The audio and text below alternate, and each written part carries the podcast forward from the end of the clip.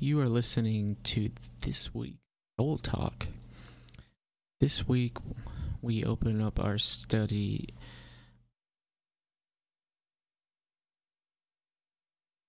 J. Foster's, Richard J. Foster's study guide on celebration of discipline, a small study guide. And this week, just kind of want to introduce everybody to the book and what it's all about. Want to follow us along? You can go on Amazon and get get his study guide specifically for the celebration of discipline book.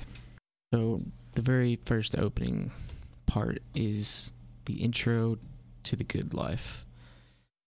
And what he's saying by the good life that through these disciplines we are able to better grow spiritually be who God has created us to be.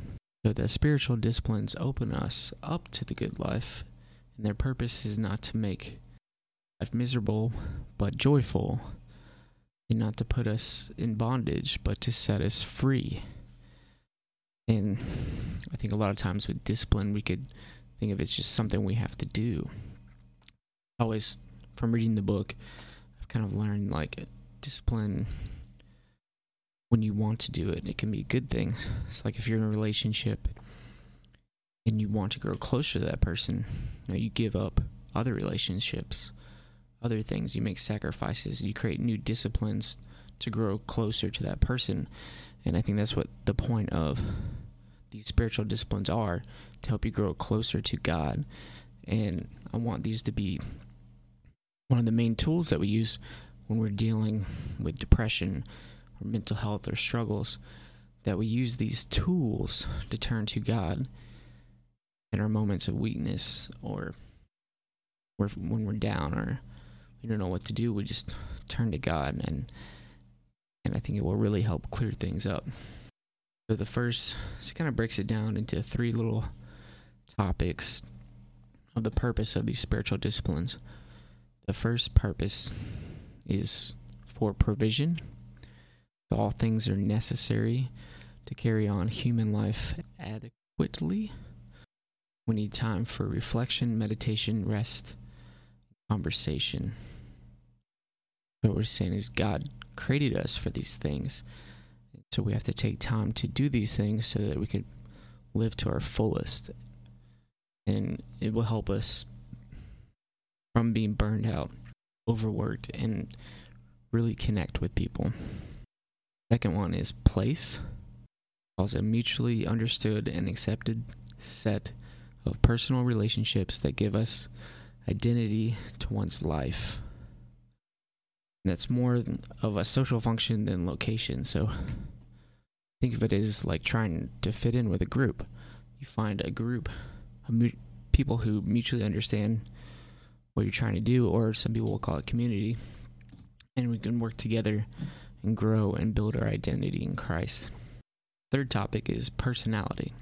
That's the inward person expressed in certain determinate ways or ingrained habits, also transformed by the power of the Holy Spirit, a practical manual of sanctification. So, all these disciplines kind of work together to help grow in provision, place, and personality, and to grow us in our uh, ever our our continuing life cycle of sanctification. And so each section in this study guide it has like a little summary of each chapter from the main book, but then it has daily scripture readings. And so every time we meet, typically on Saturdays or whatever day of the week that we meet, the verse from that day of the week. So, so for this week, uh, we're going to use the uh, the Saturday verse, specifically Acts 9. It does also reference Acts 11 through 28, but for sake of time, I'm just going to focus on Acts 9 and then the conversion of Saul into Paul. Paul, still breathing threats and murder against the disciples of the Lord, went to the high priest and asked him for letters to the synagogues at Damascus, so that if he found any belonging to the way, men or women, he might bring them bound to Jerusalem. Now, as he went on his way, he approached Damascus. Suddenly a light from heaven shone around him, and falling to the ground, he heard a voice saying to him, Saul, Saul, why are you persecuting me? And he said, Who are you, Lord? And he said, I am Jesus, whom you are persecuting. But rise and enter the city, and you will be told what you are to do. The men who were traveling with him stood speechless, hearing the voice but seeing no one. Saul rose from the ground, although his eyes were opened, he saw nothing. So they led him by the hand and brought him into Damascus. And for three days he was without sight, and neither ate or drank.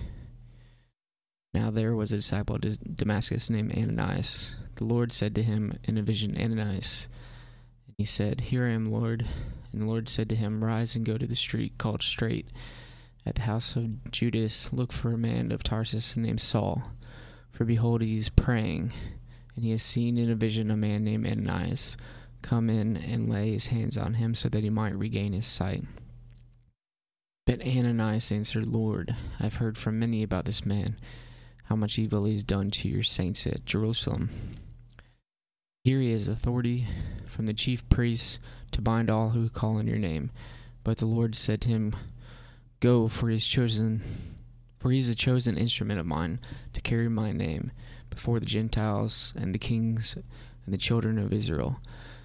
For I will show him much he must suffer for the sake of my name. So Ananias departed and entered the house. And laying his hands on him, he said, Brother Saul, the Lord Jesus, who appeared to you on the road by which you came, has sent me that you may gain your sight and be filled with the Holy Spirit. And immediately something like scales fell from his eyes, and he regained his sight. Then he rose and was baptized, and taking food, he was strengthened. So, through this conversion process of Saul to Paul, is lost everything he's had and doesn't know what to do. So he's turned to God through prayer and fasting, other disciplines that we're mentioning, growing closer to God visions of what God wants you to do.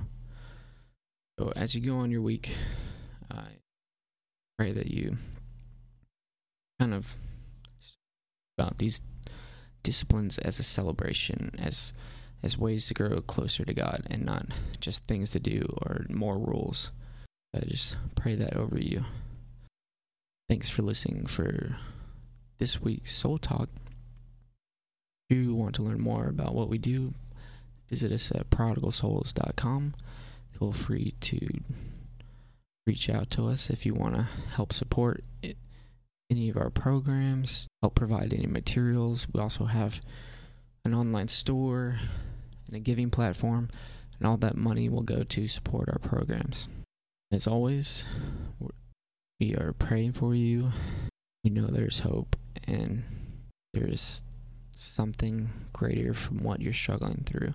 So just keep going and just reach out to God, reach out to community. I know that you can make it.